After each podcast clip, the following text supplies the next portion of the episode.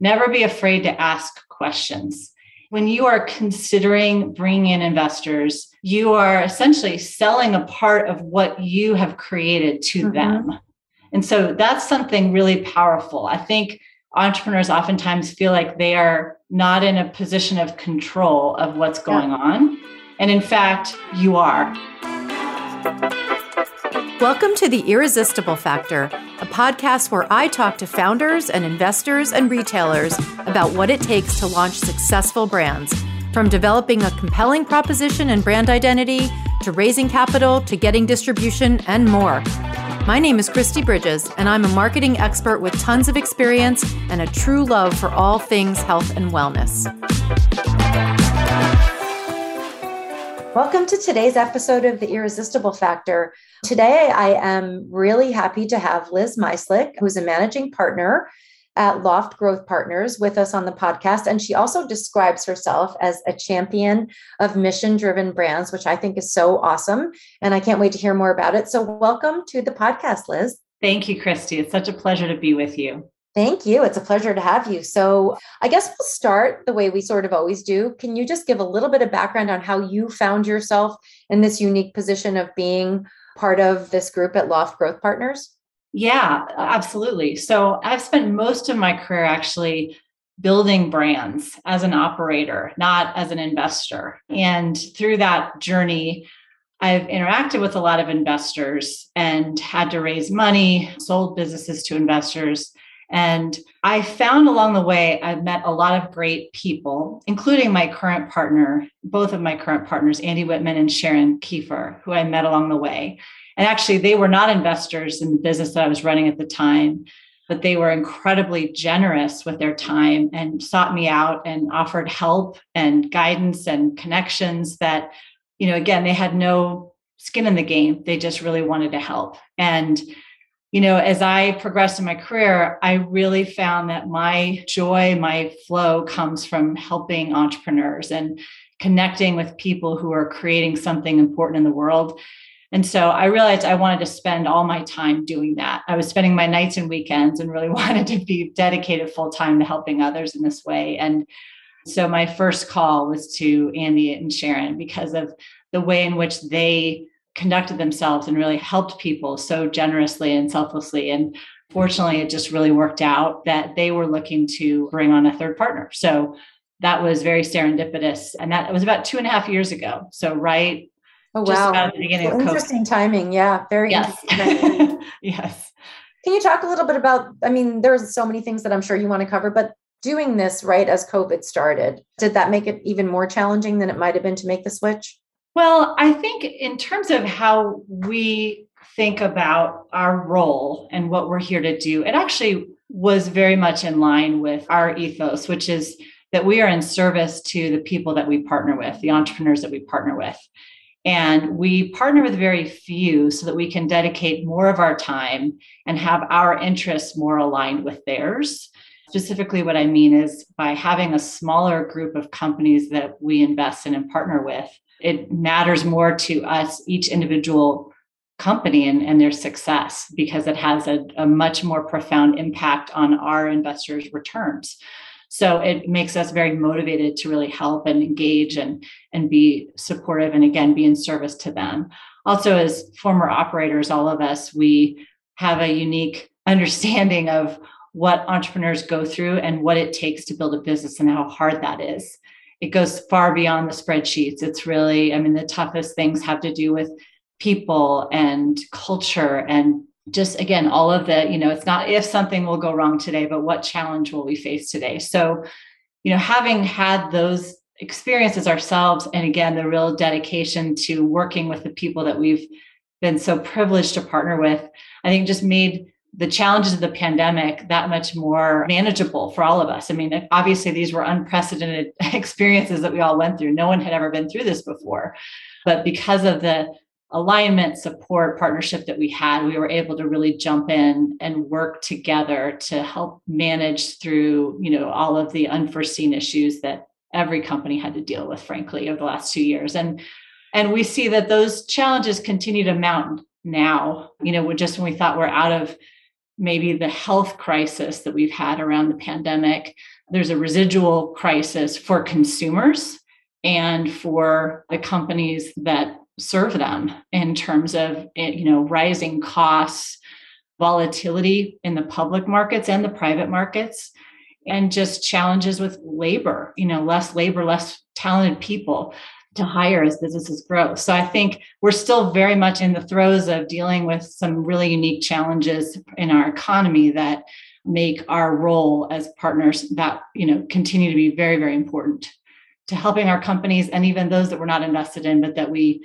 really try to help in the broader community of entrepreneurs. It really has been very, very challenging for a lot of them lately.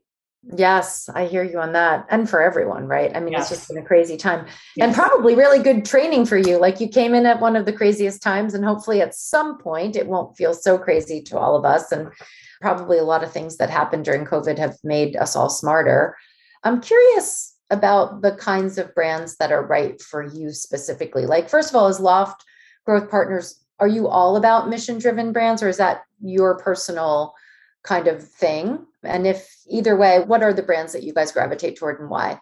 Yeah, if you look at the companies we've had, again, the privilege of partnering with, really that's a consistent theme that we have. So it's for me, absolutely, it's a personal mission, which is what drew me to this team and this firm and it's a prevalent focus of all of us in terms of the kinds of companies and people that we are drawn to and really want to associate ourselves with and help. And so I just think we have such an opportunity in commerce and business to make an impact. And having served on boards of NGOs and and worked as a volunteer over many many years I, I, think that's such an important group of institutions as well but i see just the outsized impact that businesses can have in doing good for people and planet and we're really excited to be able to put dollars to work to make that happen to drive financial and economic success as well as drive impact in the world. And so you know i wouldn't call us an impact investor in the way that there are so many wonderful firms that are doing you know really important work there. But certainly when we think about the brands that we choose it's those that have you know a, a component that really is about how do we not only provide great products and experiences for consumers but do it in a way that that gives back. What are the sizes of the brands that you guys work with for the most part for the most part i would call them growth stage. And that means that they're beyond what i call the proof of concept. They've figured out their product market fit. In other words understanding you know, what product they're selling to what types of consumers and what types of channels. Though you know one is never done working tweaking tweaking those things but really kind of have reached that i would say that first summit of figuring that out and have some proof that the market wants what it is that they have to offer but yet they're not yet at scale. And so they're, you know, they're past sort of figuring out what they are in the world, but trying to figure out how do we grow that? How do we make that resonate for more consumers? How do we reach more people? How do we create a supply chain that allows us to grow and scale efficiently and profitably? So those are the types of things that we get involved in helping them with. So in terms of revenue, that roughly translates to generally between 5 and 20 million in revenue but again it could be less it could be more than that it really depends more on the stage that the business is at than necessarily a revenue number specifically and how do you wind up getting connected to the brands or how do they get connected to you like what's your process like well, we do a lot of work just really, again, because this is a source of joy and value to us, is to really be out there in the community helping entrepreneurs. So for example, Andy has for years been involved in the Hirshberg Entrepreneurial Institute, which was created by Gary Hirshberg, founder of Stonyfield, and, and, a wonderful philanthropist and just very generous supporter of entrepreneurs himself. And so the Hirshberg Entrepreneurial Institute really creates programming and collaboration and tools to help early stage entrepreneurs understand how to build their business from the ground up to be successful, taking into account lots of mistakes that those of us who have come before them have made and trying to avoid those. So there's that. We do a lot of seminars, webinars, getting involved in organizations like Brandjectory, like NCN, the Naturally Network events, at expos, at NOSHs, just sharing what we've learned and, and trying to provide tools and resources and advice that can be helpful to entrepreneurs so that we can again reach out be helpful and and hopefully connect with folks long before we would necessarily invest but to build a relationship such that you know we have a, a mutual trust and comfort and collaboration before we ever invest. So we're just out there in, in the community in the world and trying to help. And most of the the folks that we invest in we've known before we've invested in them or they've been referred by other trusted partners industry resources that we work with bankers lenders you know other other entrepreneurs that we've invested in before that type of thing interesting you know when i listen to you talk this is really interesting it doesn't feel the same as other people that I've talked to. It feels like I, I, like if you weren't telling me that there was some part of this where you were being compensated, I would feel like you're talking about it as if you're so passionate about it, you can't help but do it. And I love that because it feels like it's different than a job for you. Absolutely. If I were in a situation where I didn't have to get, you know, didn't have to make money, I would still be doing the same thing because I really derives so much joy and satisfaction and inspiration from helping people that are creating something that are innovating in a, in, a, in, a, in the world and bringing something to all of us that we didn't have before and again especially things that are, are helping us live healthier or helping the planet be healthier i'm just i'm so motivated and, and moved by people that are creators it's one of the hardest things to do, but I think it's one of the most special things about our country, about what makes the United States so special is to have so many creative people that can literally take an idea and turn it into a very successful business. And in this industry, specifically in consumer products, we've seen over the last 15 years, there's been $20 billion. And I think my statistic might be outdated, in fact, but as of my last check, $20 billion of value that had been created by entrepreneurs creating things from nothing. And what's more, most of the entrepreneurs and natural products and consumer products that have been successful have never done it before. They didn't come from the food industry, they didn't come from the consumer products industry. They had an idea or a need themselves and they went out and figured out how to do it. And that's just incredible. Again, that we live in a place where people can do that and where we as investors have the privilege of supporting them and helping them it's yeah i absolutely love i feel like i have the best job in the world that's really cool and it's also even better because you're talking about mission driven brands and you know the brands that are doing good things for the world whether it be giving people healthier options or whatever it is that or or doing things that foster sustainability all of those things those are the brands that people are excited about right now. So that's even even cooler than 20 billion dollars being created by right? It's even cool because the stuff that's happening right now matters in a yeah. different way. Like it's different right. than just coming up with a new idea and having yet another you know protein bar. There are things that are happening that are truly better. And i think that's really cool that you guys are involved in that. I'm curious about two things. I'll start with you're a woman and you're on the investment side and that's not that common. I mean I, I interview a lot of people and even from a founder side there's still a lower percentage of women founders than i'd like to see but i think that's changing faster than the investment side. Can you so can you talk a little bit about that? Yeah it's remarkable to me kristi how even today in this space where I, I like to think of us as more progressive than other industries there's still so few women and so few people of color that are A, founders and B, investors.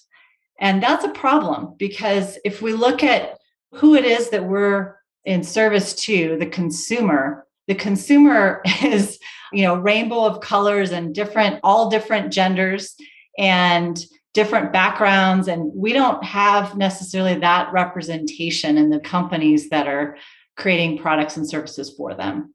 So that needs to change. And there are a lot of initiatives underway to do that. But I would say we're just barely scratching the surface. And so that is not lost on me. And it's a key reason why I wanted to become an investor is that I never really saw the type of person that looked like me or had my kind of background. I felt that I met a lot of really smart people but very few women, very few people of color, and also very few who had run businesses before. I felt that for me, that was, I found it really hard to relate to my investors or to necessarily feel like they understood what I was going through. And so that's what I aspire to bring to again the the people we invest in but hopefully many many more is that sense of you know demystifying what this is. I was always intimidated. What is investing? What are you know the the aspects of a term sheet? What's preference? And what are waterfalls? I mean these are things that how does one ever know these things unless you've been through it? And when you're going through it you're usually at the other side of the table negotiating with investors. And so i aspire to really help demystify a lot of these things that are really simple at their core but wrapped in a lot of language and you know and jargon that people may not and financial engineering that may maybe people aren't familiar with. And but is is material to their success because ultimately most brands will raise money from whether it be angels or institutional investors like ourselves. So the more they understand, the better off they'll be. And I think that, again, being someone who doesn't necessarily come from finance and has been an operator, I think I can be in a position to help break those barriers down and help bring more people into the tent and make entrepreneurs feel more comfortable with this process. Have there been any challenges in your mind because you're a woman in any case, or is it different because you're on the investor side versus the founder side? I think, I mean, fundamentally, I do believe that anyone can do what they set their mind to. And that's how I was raised. And fortunately, I was the only child of a single father who just instilled in me, you know, from very, very young, you know, if you want to do something, just go do it, go figure it out. And that happened for me when starting my first business at age 14 so I could make enough money to go to Europe for the first time because my I had to pay for it myself. So that was, you know, just figuring things out. I think I, have seen all manner of people and from all manner of backgrounds and experiences do incredible things. So I don't think that it's been a disadvantage. I just look at it more as an advantage for entrepreneurs, male and female, or other genders, that will maybe feel more comfortable with someone who looks, you know, who is different. And also to just create, you know, to reflect more who the consumer is. Because the majority of purchasing decisions are still made by women, and yet, you know, very few women are in positions of power yes. in investing or in brands. Yeah. I think it's really interesting what you said about it being intimidating because it is really intimidating. And I think I don't know if this is this is a total generalization. I probably shouldn't even make it, but I do think that women are more intimidated by things like that and less comfortable saying, "I don't know what you're talking about. I don't know what a waterfall is. I don't know what a term like. I don't know the answers to those things." And and that may or may not be true for men, but I think they hide it better regardless, right? so I think that's an interesting point because I don't know what would you say to people who are so so nervous? Like you know there are a lot of founders like you said who are doing this for the first time have no idea. They just had something great that they had to get out right? So what would you say to them about the feeling of I don't know if I know what I'm talking about I would say ask questions. Never be afraid to ask questions. When you are considering bringing in investors, you are essentially selling a part of what you have created to mm-hmm. them. And so that's something really powerful. I think entrepreneurs oftentimes feel like they are not in a position of control of what's going yeah. on. And in fact, you are. I would say to them, you are in control. You are the one that's has something valuable that people want to buy or that you're in a position to really try to influence that they do want to buy this. So you have a lot of power and control and just feel confident in asking questions if you don't understand something to have people walk you through and ask about their process ask about terms you know if you're confused about things. Yeah. because the more you know the better decisions you're going to make and that's going to make your investors more successful too. So everybody wins. Do you ever think when you're in a meeting with someone and they just don't know anything do you feel like that's a thing like is that a thing that turns you away from someone or not necessarily?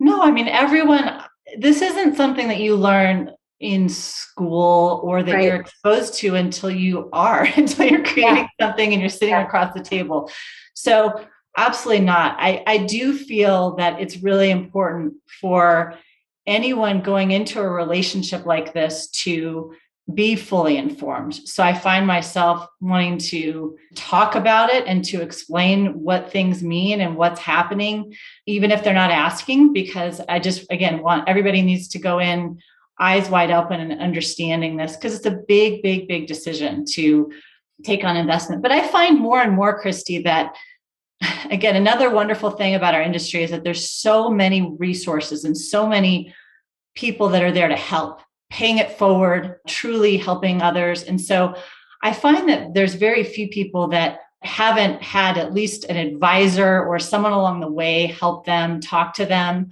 So they may still have a lot of questions and need to know a lot of things, but somewhere along the way they've had someone help them. And if if there's anyone listening to this who doesn't feel like they have a resource or an advisor or someone to talk to, well, you can certainly reach out to us. But there's also so many resources of fellow entrepreneurs who have maybe one or two steps ahead of you who've been through some of these things that you can talk to as well. There's the Naturally Network, there's Startup CPG, there's Brandjectory, there's numerous other organ, you know, local organizations beyond the Naturally Network. There's so many great resources out there and lots of people to help. So I think that's really important too, that it does take a village to build a business as it does to build a family. And so it's important that folks know that they have resources and to use them.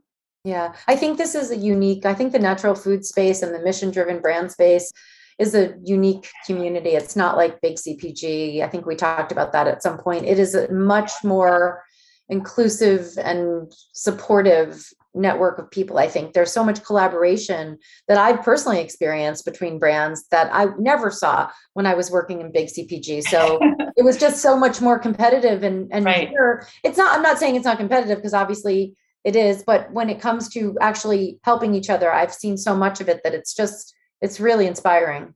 It is inspiring and it's a source of advantage and I think it's part of the reason why we have seen that success of so many great entrepreneurial brands take tremendous leadership positions in their categories and create so much opportunity and growth and wealth for the people involved in and that you know i think it's because there's this this resource and of help out there that no one is alone.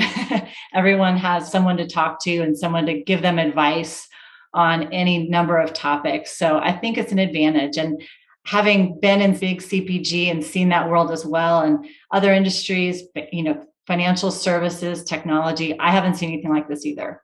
I want to ask you about what you think it's like now to raise capital versus, you know, we talked a little bit about this too. I've heard a lot of talk about it slowing down a little bit and the valuations not being as high and maybe they maybe there was a lot of overvaluation going on. I think that was probably partly true. What does it take right now to be successful as a brand in the stage that you guys are talking about you know from our perspective and what we value in brands that we invest in very little has changed we are big believers in fundamentals and ultimately in things like gross margin and velocity and just building a business that is built to last because it has the opportunity to be profitable as it grows. And I think that the days of growing top line at the expense of all else are, I think they were somewhat fueled by, frankly, by the investment community and more so than by entrepreneurs themselves. And I think those days, at least for now, are behind us. Maybe they come back. Everything is cyclical, but I think fundamentally, if you're building a business that has strong fundamentals, you will always be valuable and people will always want to invest in you. That never goes out of style. So I think, especially now, when you know there has been a tremendous amount of capital that's flooded into the markets the last five to 10 years, we're seeing a lot of volatility and uncertainty right now, all of us as consumers, as investors, be it with our 401ks or what have you, and professional investors. So I think what we're seeing is that with this uncertainty, the risk tolerance tends to go down. And as a result, there may be less, you know, fewer dollars available, or, or people may want to sit on the sidelines a little bit and sort of feel out the next six, 12 months maybe longer. But you know that capital's still there. There's still plenty of money to be invested and this is still a growth industry by far.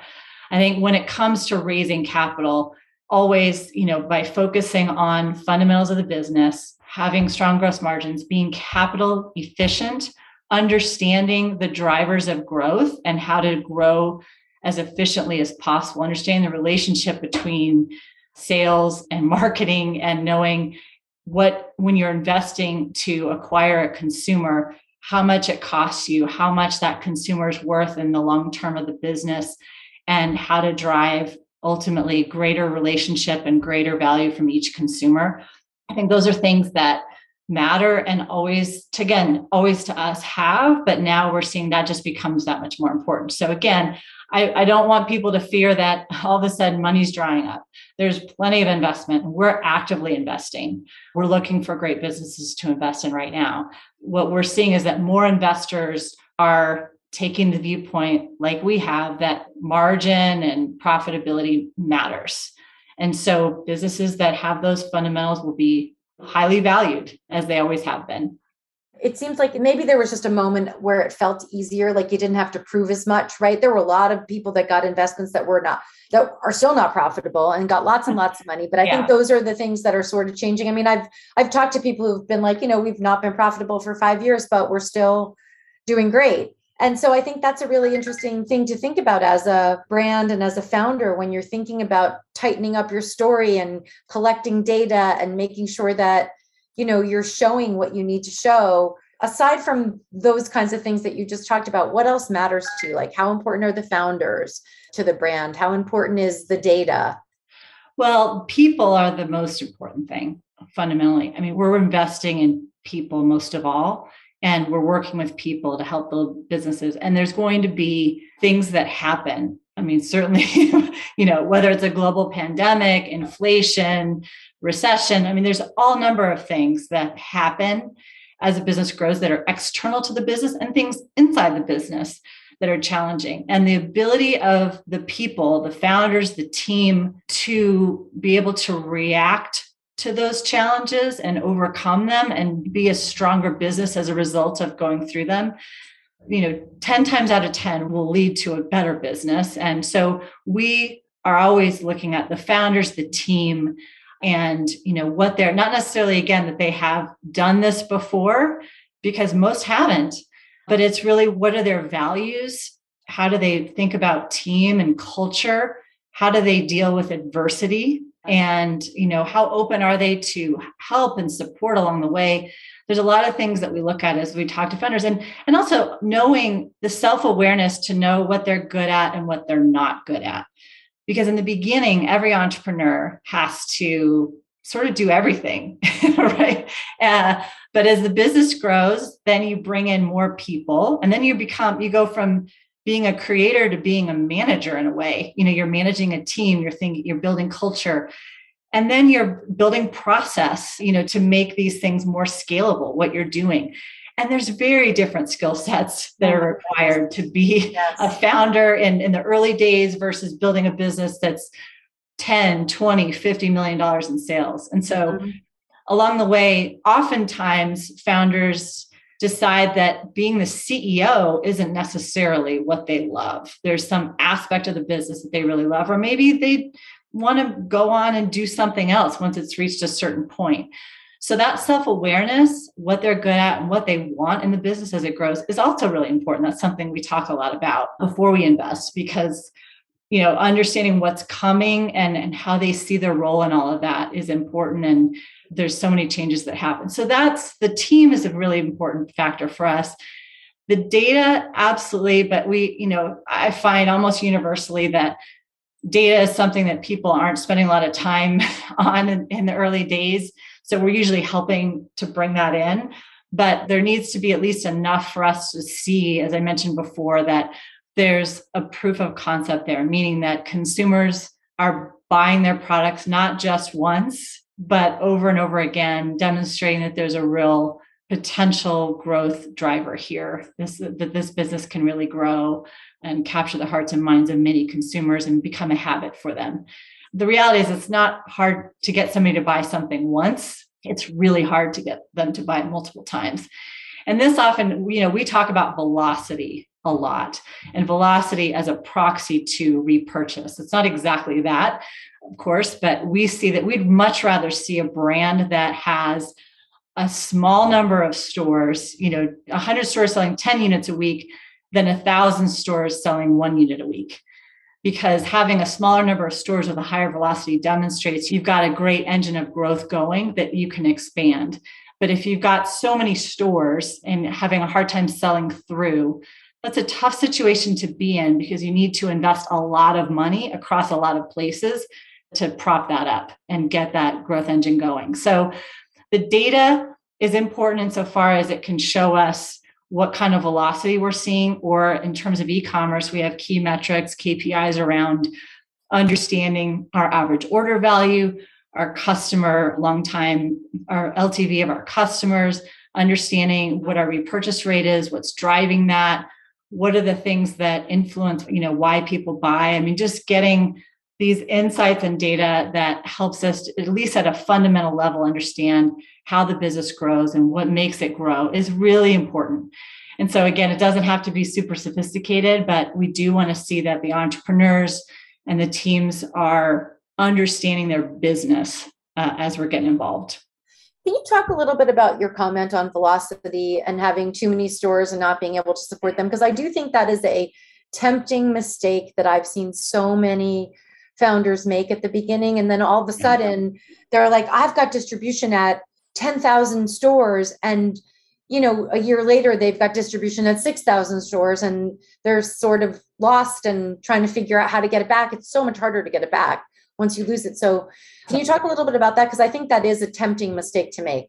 It is. And I understand, and I've made it myself. And I understand what drives it. I mean, it is for every single new customer you have, retail customer, the impact that that has on your sales is massive. You know, when you're adding an, a Kroger or an HEB or even a Lassen's, you know, in the early days. I mean, if it's a multiple store chain, that has a huge impact. And so the temptation is very, very strong.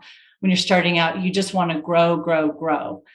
And so you'll say yes more often than you'll say no. And it's really, really, really hard to say no, especially when you're you don't really know what you have yet.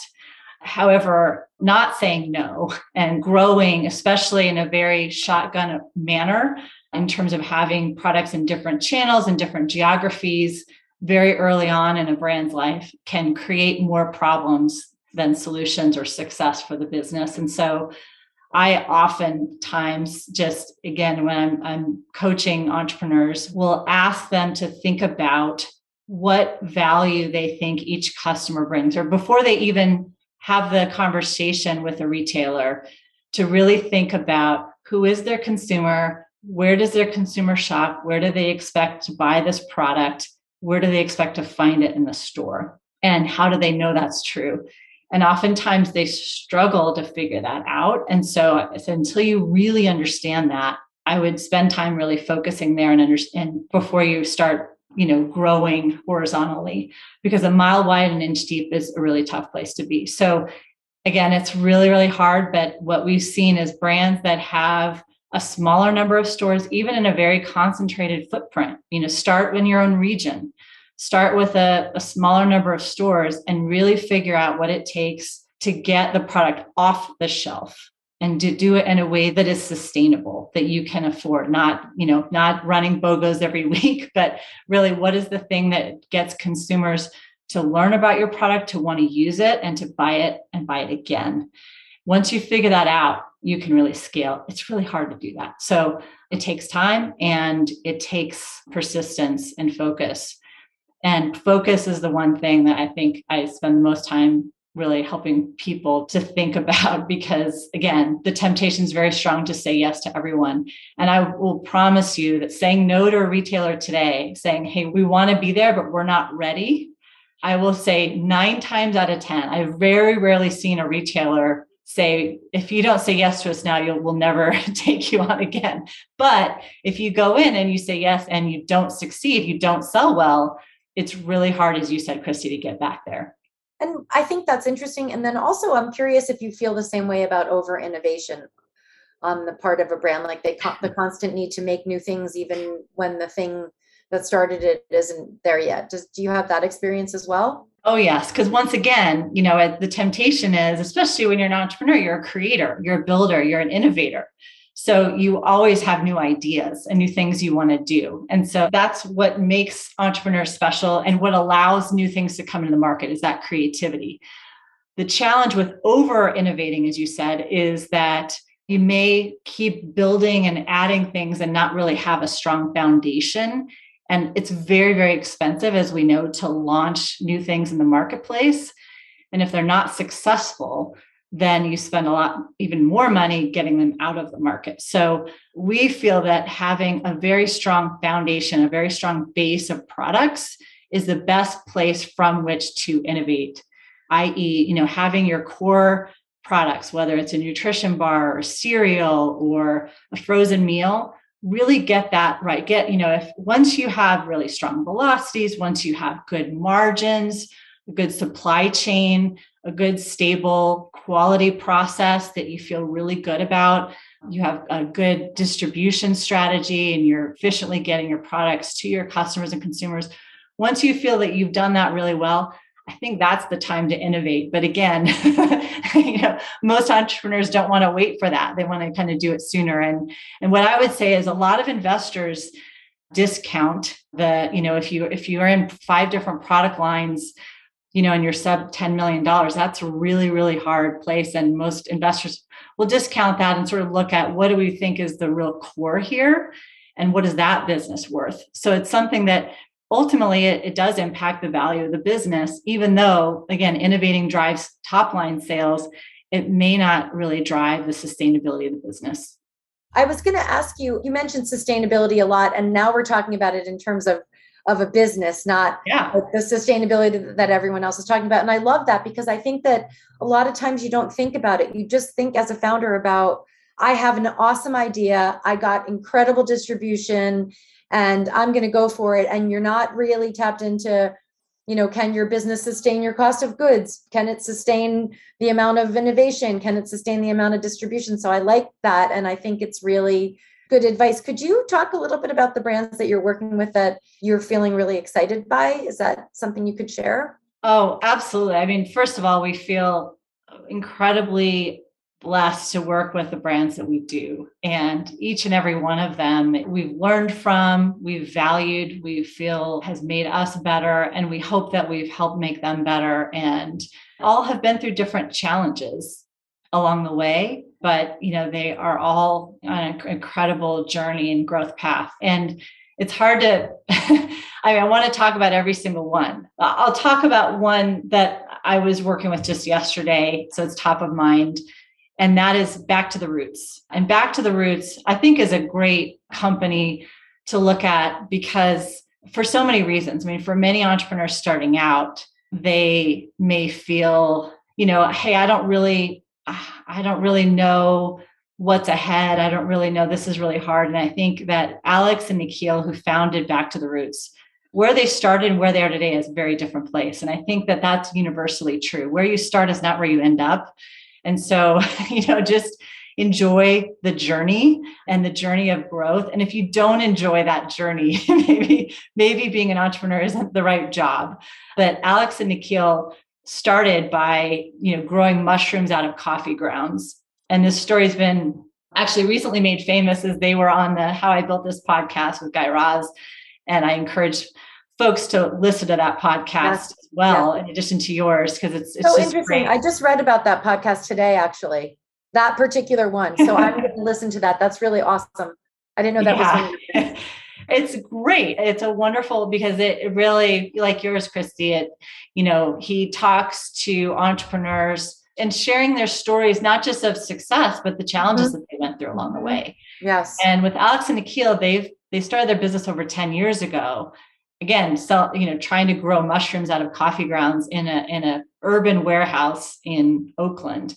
Wow. And today I would call them the preeminent gardening brand with for and by millennials and you know, really changing, I, I would say, shaking up the whole lawn and garden category with a new way of thinking about gardening that is demystifying, that creates fun experiences and connects people with where their food comes from in a way that I don't think any other brand does. So it's been a journey and they've had lots of twists and turns. They made cereal somewhere along the way. you know, they did lots wow. of different things. But they surrounded themselves with great people, great advisors who were supporting them and, uh, and investors as well. They weren't afraid to burn the ships, as they say, and walk away from something that wasn't working. Yep. They surrounded themselves with tremendous people who they were not intimidated and they're incredibly smart themselves but they were not intimidated by you know surrounding themselves with people who are smarter in specific things that were necessary for the business's growth and building a culture of trust and collaboration and joy and being a part of something that's bigger than any one person including them and those factors have led them to survive and thrive all this time and to be on a trajectory now that is really, really exciting as again becoming a category leader in gardening. So I think they're a great, as again, all of our brand partners are. I think they're just a, a very inspiring group of people doing something really important in the world. Do you feel inspired by all the brands you work with? Is that part of the deal for you? Like if you feel inspired, that's a checkbox for you? Oh, definitely. Yeah. And, and for me, like you know, anyone who takes the risk of investing in themselves to do something that's never been done before and the proverbial pushing rope uphill to create yes. something, you know, it's a pretty low bar. that's a pretty inspiring thing right there. So yeah, that's usually, you know, in our first conversation, we're finding that. And again, it's then about how do we take that, that energy, that passion, that that idea and turn it into something really big and how do we do it in a way again that's going to give something back and doing something really important because life is short and consumers and us as investors we don't want just the next product. We want to do something that matters that makes a difference that means something. And i think you know that's what consumers want as well and that's what our entrepreneurs want to do. So it's really fun process. It ain't all easy. It's really hard in fact.